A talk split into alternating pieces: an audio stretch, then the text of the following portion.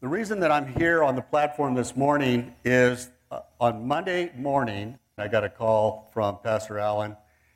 Uh, he had received a call from Atlanta, where his dad lives, and the call said that his dad was not doing well at all. His dad had been put into hospice several weeks earlier, so um, Pastor Allen got on a flight Monday and arrived in Atlanta Monday afternoon and was able to see his dad for about 20 minutes before his dad passed away into eternity. So, Pastor Allen and the entire family obviously are gathering um, in Atlanta to say goodbye to the patriarch of their family, Pastor Samuel Latta, 83 years old, passed away Monday. Uh, his viewing will be tomorrow evening, and then the final services, he'll be laid to rest. Uh, the services will take place at a church in Jonesboro, Georgia, on Tuesday about midday. Um, Pastor Samuel was a man that had actually filled this pulpit several times, and uh, he was one of those guys that was bigger than life, bigger than life. Built several churches actually by hand, a missionary to Africa on a number of occasions. And um, I'm sure that his family will miss him as they say goodbye. So they're gathering in Atlanta right now. There's a lot of details to be worked out in regards to uh, Pastor Samuel's estate. So can we just pray for him and his family before we before we go on? Would that be all right? Let's just lift them up. Well, Father, we just thank you for um, Pastor Samuel, a life that was well lived for your kingdom, Lord. Father, we thank you for uh, the entire Latta family, Mama Shirley and her family as well, Father God. I thank you, Lord God, that you visit them with your peace, your mercy, your grace, your love uh, as they gather to say goodbye to their patriarch, Lord. I thank you, Lord God, that you'll be in the midst of all of the arrangements, all of the uh, estate issues that have to be taken care of, Father. I think you're Thank you, Lord, that you're a part of that. Most of all, Father, I thank you, Lord God, that this will be a time of love and, and restoration of relationships back there in Atlanta uh, as they celebrate Pastor Samuel's life. In Jesus' name, amen. You can open up your Bibles to 2 Peter chapter 3, 2 Peter chapter 3, and also to 1 Thessalonians chapter 5. Those are the the passages that I'll be using today as, as we preach. Um, Second Peter 3 is towards the back of your Bible, and then you just flip left a few books and you'll find 1 Thessalonians chapter 5. Go ahead and put up the passage from Amos. But to set the, to set the tone of the word that God has given me to give to you, church, this, this morning, I came across this passage. This is from the message translation and I believe it's in Amos 9. And Amos is actually prophesying here about the restoration of God's intended kingdom. Listen to what he says. Yes, indeed, it won't be long now. God's decree. Things are going to happen so fast your head will swim. One thing fast on the hills of the other. You won't be able to keep up. Everything will be happening at once. Whoa! It's kind of like today, isn't it? I mean, it seems like things are going so fast, uh, we're not even able to recover from the report of one disaster, not only in the world, but here in the United States, till we move on to the next thing that seems that we have to deal with. Uh, and, and not just disasters in terms of natural disasters, but I'm talking about things that come at us that are man made as well, decisions that are passed down by the Supreme Court, or decisions that our leg- legislators make or that, they, that make, are made in another state that have an effect on all of us. I mean, it's just one thing after the other. And so these are the days that we live in, brothers and sisters. I really believe that. Things happening so fast that we really have a hard time keeping up. What it does is it prompts us to begin to turn to something that's true. And that's what God has given me to talk to you about today. Um, I'm going to start by with a story that I will serve to actually illustrate what this message is all about. And I can't get through this story without, I, and I apologize right up front, because a lot of times when I tell this story, I get tickled because I'm a railroad guy. Anyway, as you know, I was a, a train master for the railroad for a number of years, and I went to Cerritos, California to go to the simulator, the locomotive simulator out there, and I met a friend of mine who was also out at the simulator, and he was a train master on a district in, in uh, East Texas, a district that where the trains ran in what they call dark territory, which means that there were no signals. Here's the way you did that, because think about this. Uh, the trains would actually, before they left their station, they would actually get a set of train orders. And these train orders were super important. They would say, extra 6229 east, meet extra 9292 west at such and such a siding, extra 9292 west, take siding. So what the guys would do is they'd be on the head end of the train and they'd be looking at these train orders, and every time they passed a train at a meeting point in their train orders, the, both trains would have their number lights illuminated at night. And so they could say, okay, that guy was 9292 West. He was in the siding. What's my next meet? Okay. A couple of things that you need to know about trains.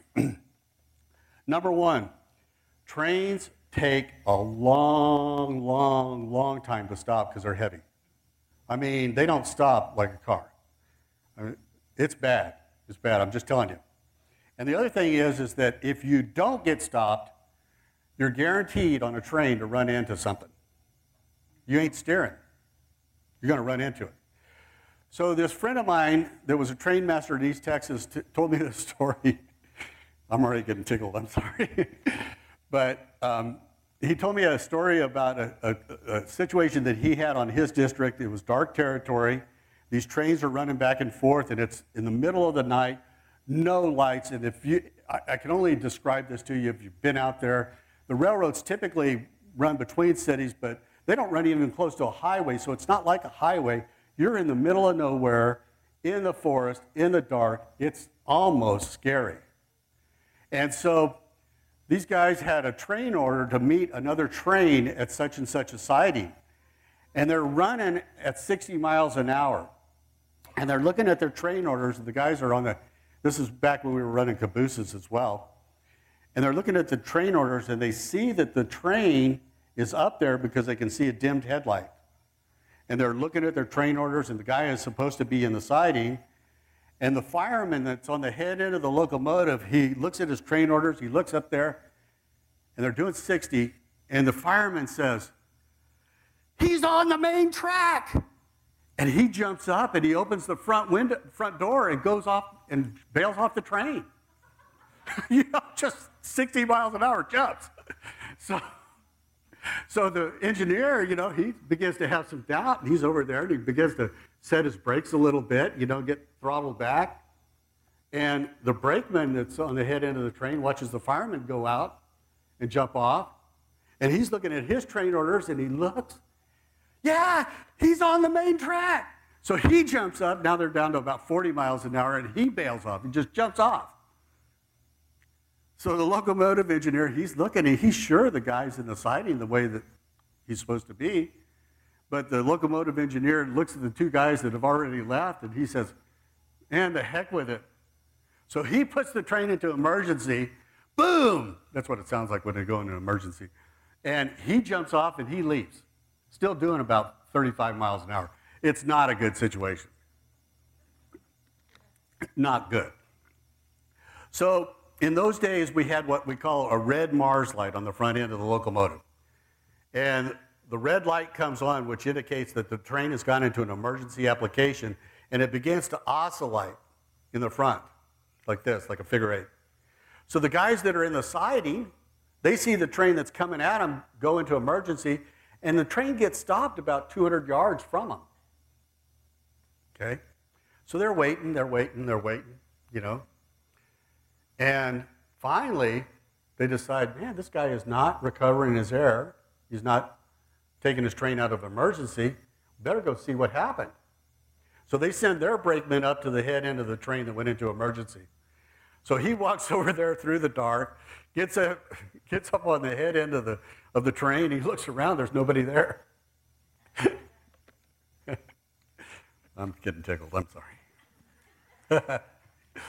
so he picks up the radio and he goes, uh, Extra 9292 East, uh, this is the, I'm on the head end of the 6229 West, and there's nobody up here. And so the guys that are on the caboose of the train that went into emergency finally wake up. The conductor picks up the radio and goes, uh, This is the rear end of the 6229 West. What do you mean there's nobody up there?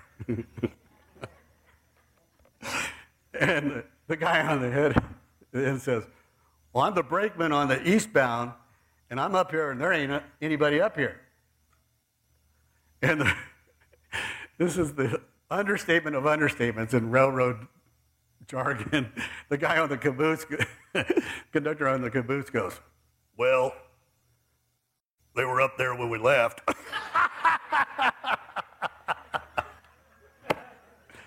oh my gosh, that tickles me. so, anyway, so I use that as an illustration. We'll come back. Wow. I'm tickled. Okay, let's. we're going to go to the scriptures. I got to pray. oh, my. Thank you, Lord. Well, Father, I just thank you for the, the word that you've given me to speak this morning, Lord.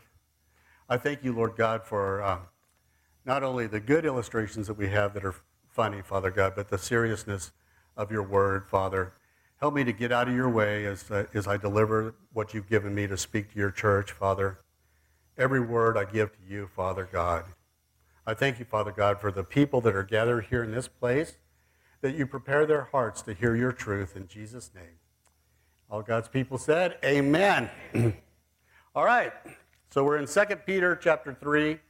Last time I had a chance to address all of you. Um, I actually used a passage from 2 Peter chapter 3, so there's a theme going on here. We'll start in verse 3. And if you don't have it, then Kaylee's got it on the Sky Bible there. Knowing this, first of all, that scoffers will come in the last days with scoffing, following their own sinful desires. They will say, Where is the promise of his coming? For ever since the fathers fell asleep, all things are continuing as they were from the beginning of creation. In other words, ain't nothing going on here. Come on. He ain't coming. Let's drop down to verse 10. Peter writes, But the day of the Lord will come like a thief, and then the heavens will pass away with a roar, and the heavenly bodies will be burned up and dissolved, and the earth and the works that are done on it will be exposed. Since all these things are thus to be dissolved, what sort of people ought you to be in lives of holiness and godliness, waiting for and hastening the coming of the day of God, because of which the heavens will be set on fire and dissolved, and the heavenly bodies will melt away as they burn? But according to his promise, we are waiting for new heavens and a new earth in which righteousness dwells. Therefore, beloved, since you are waiting for these, be diligent to be found by him without spot or blemish and at peace. And count the patience of our Lord as salvation, just as our beloved brother Paul also wrote to you according to the wisdom given him, as he does in all his letters when he speaks in them of these matters.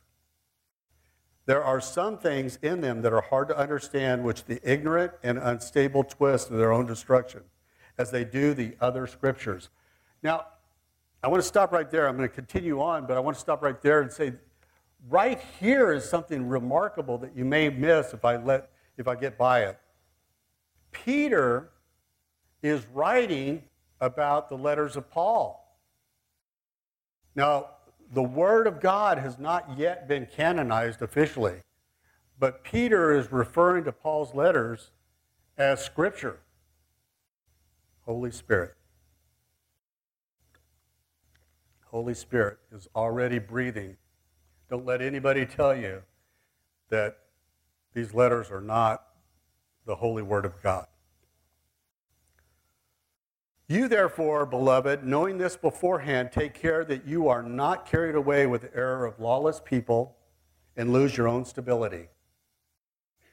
But grow in the grace and knowledge of our Lord and Savior Jesus Christ. To him be the glory both now and to the day of eternity. Amen. Awesome. Peter is talking about. That's interesting. We'll go over now. Let's flip back over to 1 Thessalonians chapter 5. Obviously, addressing the same issues. Here's what Paul says to the church of Thessalonica. Now, concerning the times and the seasons, brothers, you have no need to have anything written to you. For you yourselves are fully aware that the day of the Lord will come like a thief in the night.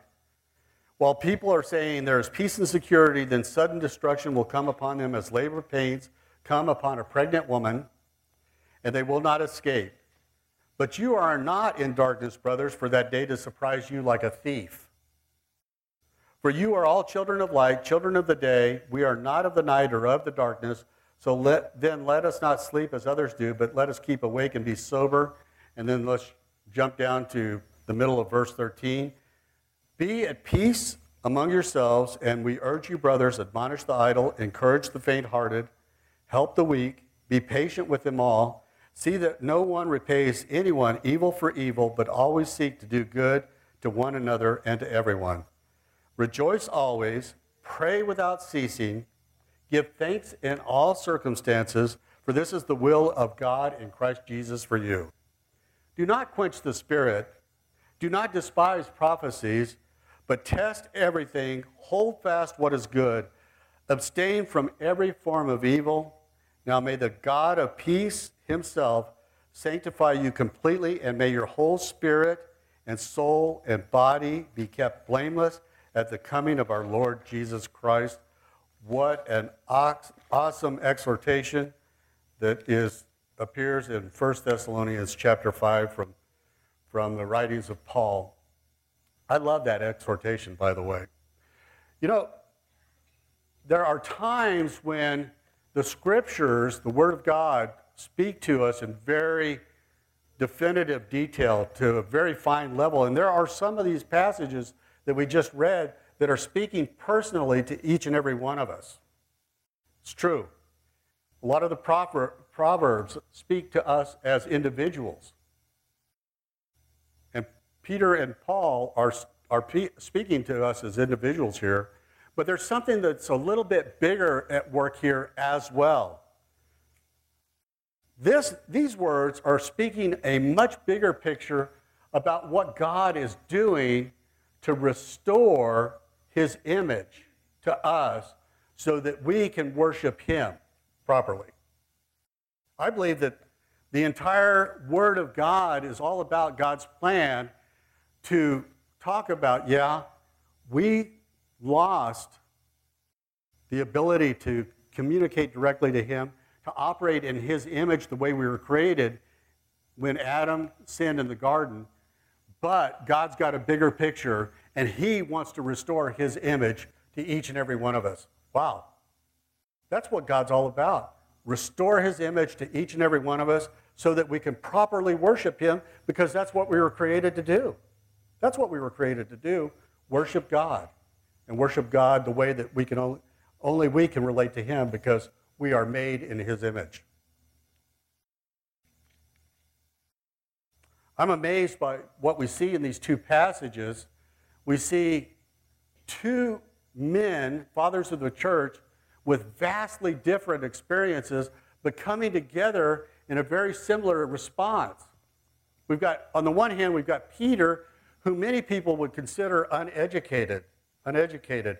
And he's writing to a church in the a displaced, mostly Jewish church. They've been displaced from Israel and been displaced to Asia Minor, and they're under persecution. And Peter, under the influence of the Holy Spirit, begins to say, Hey, I know that you guys are being persecuted, but this is, this is how you're going to deal with it. Paul, on the other hand, is highly educated. We know that. And he's writing to a church in Thessalonica, and he is um, he knows Jesus only in the light of his resurrection. He knows Jesus after the cross. He's having a personal encounter with Jesus, but not the way that Peter knows Jesus. Peter knows Jesus personally.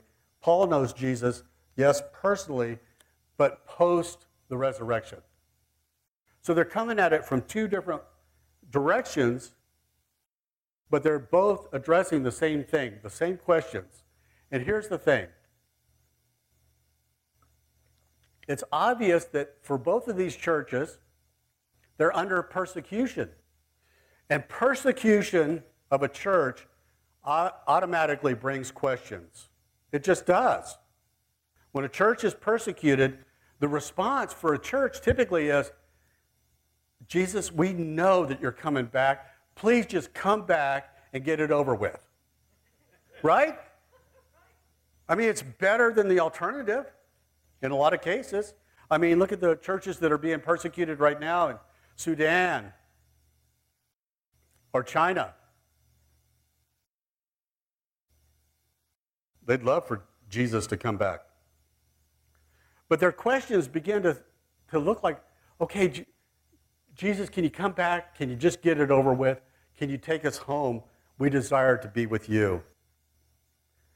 And, and so I'm sure that these churches are communicating to both Peter and Paul. They're, they're saying, look, tell us about how this all ends. Tell us about the signs that we're looking for. When's it going to happen? You know, what's it going to look like? What's it going to look like? Give us some details. And in both cases, here's the interesting thing. In both cases, operating under the power of the Holy Spirit, these two vastly different men, vastly different experiences, writing to churches that are geographically widespread with a different background Gentile one, Jew the other. Both of them operating under the influence of the Holy Spirit don't answer the questions that are being asked by the church. No. How do they answer? Well, what they do is they, in both cases, they tell the churches, yes, Jesus is coming back. God is going to restore his creation, but this is what you're going to do while you're waiting. This is what you're going to do while you're waiting. They don't give them the they don't give them the details that we see like in the book of Revelation. No, they answer them and say, It's going to be a glorious day, church. But while you're waiting, these are the things that you're going to do. What a harmony that exists between these two passages this is the Word of God talking to us today. I believe that we are entering a period of time that even the church in America will be persecuted. Even the church in America will be persecuted. I'm not talking about the type of persecution that we're seeing currently take place in Sudan, but there are things that are taking place right now that you really do need to understand. Canada, for example, Canada is jailing pastors for preaching just the Word of God on the street corners. At the same time that they're doing that, they're promoting through their CBC, they support the Canadian Broadcasting Corporation, and they're promoting things like, you know, child drag queens. And they're jailing pastors. And we see what's taking place in California. The same thing is taking place in California right now, pastors, the Assembly of California has just passed a law that dictates that pastors are going to have to embrace things that would be the antithesis of the Word of God. It's coming. It's coming.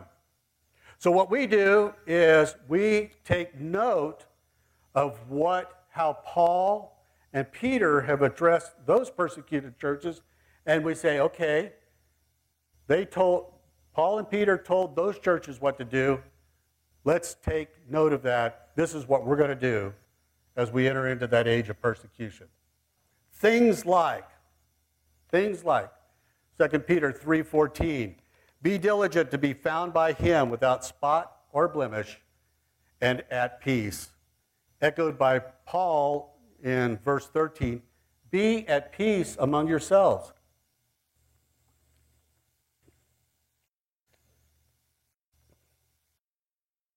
Church, we have done a relatively poor job of being unified as a church.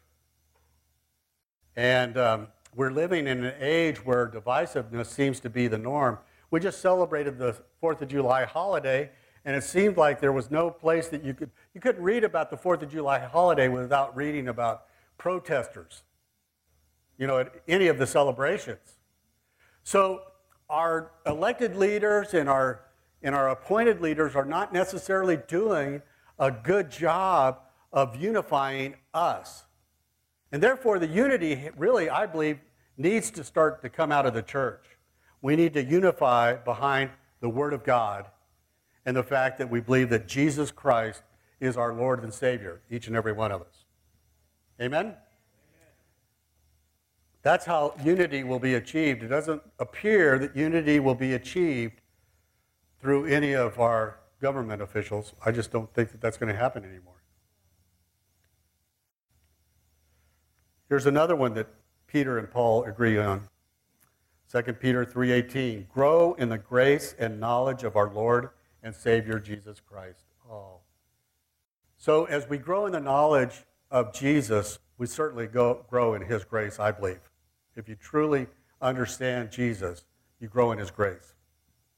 Paul puts it this way See that no one repay, repays anyone evil for evil, but always seek to do good to one another and to everyone. Rejoice always, pray without ceasing, give thanks in all circumstances, for this is the will of God in Christ Jesus for you. Do not quench the Spirit. I think that Peter and Paul are saying the same thing. If we wanted to summarize what Paul just wrote to the Thessalonians, we could say, grow in the grace and knowledge of our Lord and Savior Jesus Christ. That's what all that means. Sometimes we read what Paul wrote there and we say, What do you mean, man? Pray, like pray without ceasing. How do I do that? Well, the good news is, is that God gave us kind of an instruction book. He bracketed that with exactly how to do it. Okay, so we rejoice always. Well, that's first part of pray without ceasing. We're going to rejoice in all things because we know that God's at work in our lives. And we're going to Verse 18 give thanks in all circumstances. So we give thanks to God for all things. So if we begin to come, become people of rejoicing and thankful people, then the praying without ceasing naturally takes place. Get it? We're rejoicing, we're giving thanks, and as we're doing that, we're praying to God God, thank you for what's going on there. God, I see you at work there, I'm rejoicing. And then as we come across needs, we're going to also lift those up to God as well, pray without ceasing, so that we can include God early on in the solution. This is how we get testimonies, right? We approach God and say, God, you know this is what's going on. I need a miracle. And I know that you can give it to me. And when then God shows up, then you can circle back around and you can give God the glory, and that's what God wants. Amen? So, this is how we pray without ceasing. We do these things so that we become people that are set apart from the world. Finally, we need to become people of truth. And this is really, really, really, really important in this day and age. Really important. I'm not a big subscriber to the phrase fake news, although I, I do believe that it does apply in some cases, but um, we need to know truth in the context of what is going on in our culture, for sure. Here's what I mean by that truth unless it is established by something that is an external influence outside of us, all truth has to be relative. I personally thank God that God has given us His truth and it's right here. Because I don't have to worry about what truth is because I know it's right here. I don't have to develop my own truth. There's a gentleman named Steve Turner Steve Turner is a, um, he's a British poet, writer. He writes on things cultural. He's a Christian, but he's a very interesting character. He talks about how do we integrate our Christian culture with the popular culture that's going on around us. And um, he wrote something called An Atheist Creed a number of years ago, and I believe that he actually submitted it to the New York Times and they published it. But I'm going to read just a portion of it. And when I talk about truth, I want you to understand that he is being satirical here. He is a Christian, but he's trying to point out the fallacy of truth other than what exists here. Here's what Steve Turner wrote An Atheist Creed. There's more of it I'm just going to read the end. We believe that man is essentially good. It's only his behavior that lets him down.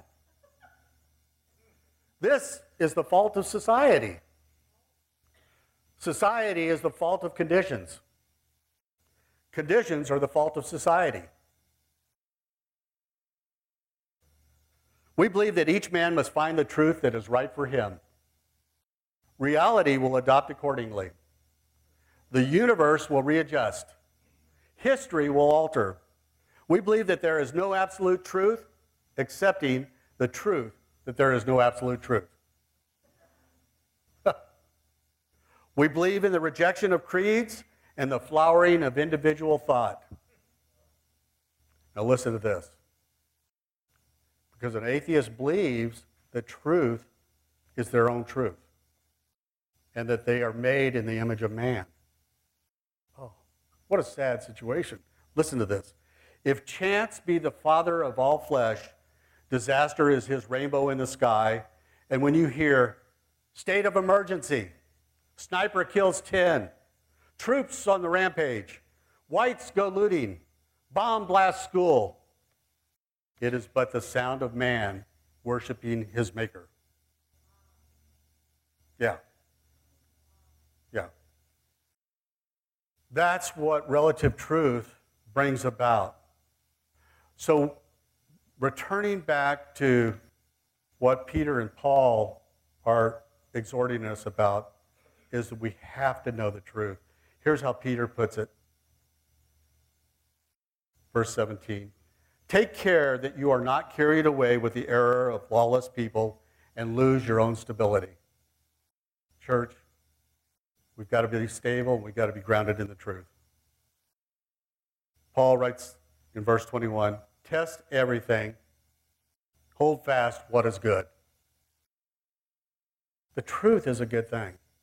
The truth is a good thing. I praise God that we have the truth. I praise God that I don't have to develop the truth. Getting back to our railroad story, if the guys had simply held fast to what the truth was, that the train orders were correct, they would have stayed on.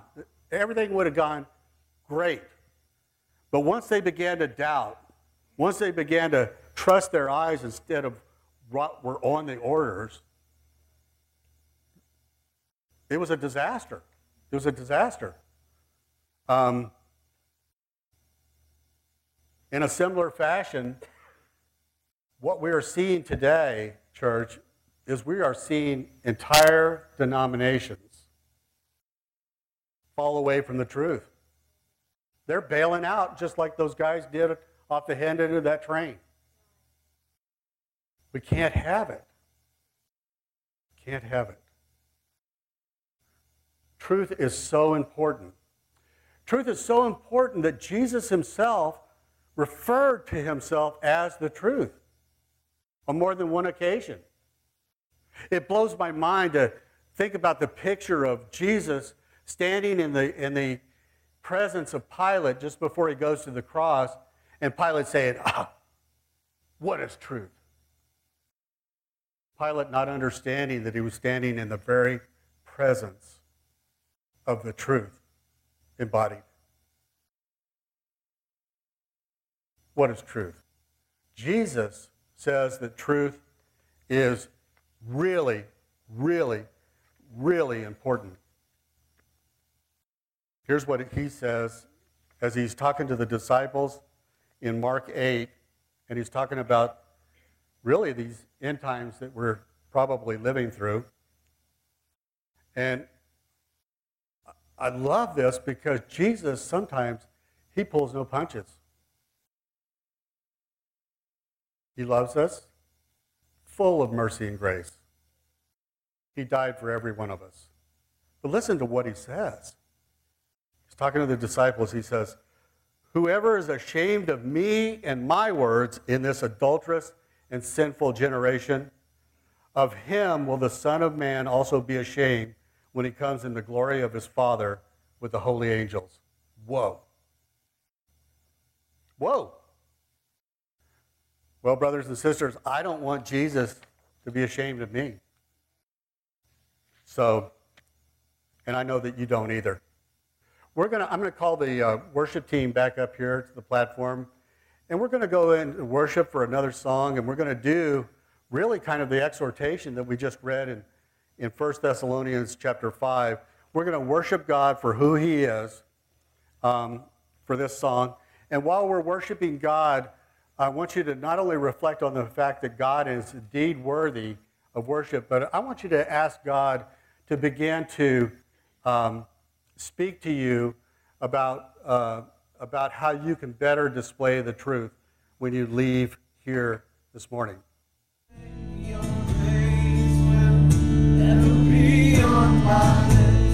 ever be on my lips.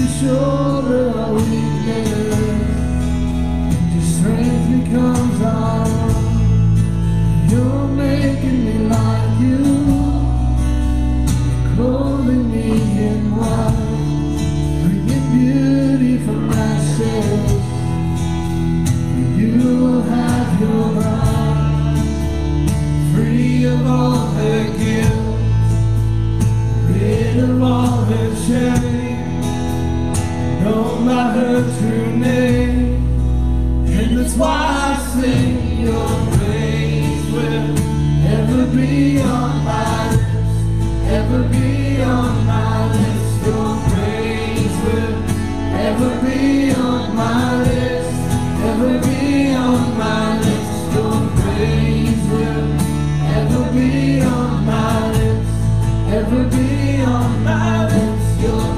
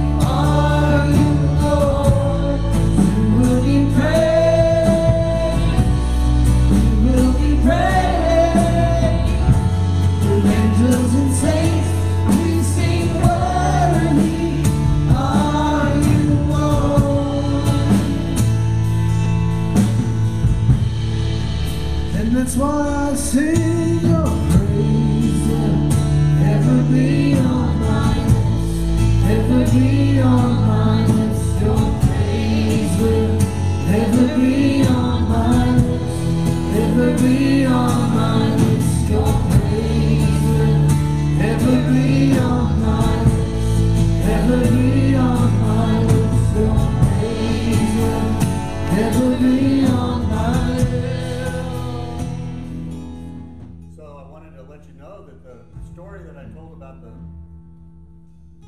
trains is true. I mean, it's totally true. I guess people want to know what happened to those guys, and I can't tell you that I know, other than I know that leaving a train at 60 miles an hour is not a good situation. So I'm going to say that there was probably three personal injuries that had to be dealt with that night. So anyway, I want to make sure that all of us stay steadfast. Stay on board. Trust God. You are what is referred to by the scriptures as the ecclesia, the called forth. You're the called forth. You have a duty in this world in particular. You have a charge. You reflect Jesus. You speak truth. Show love. You reflect mercy and grace. Let's just pray into that. Father, I thank you for your people. I thank you, Father, that you called them forth, that you literally called them out, Lord.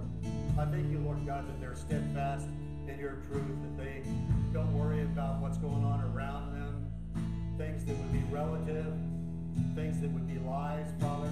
I thank you, Lord God, that they look to you as the author of all truth and as a creator God that will finish the restoration that he's already started. I thank you, Lord God, that you caused each and every person here, Father God, to understand their role in that restoration that you are undertaking, Lord. Bless them and keep them, Father.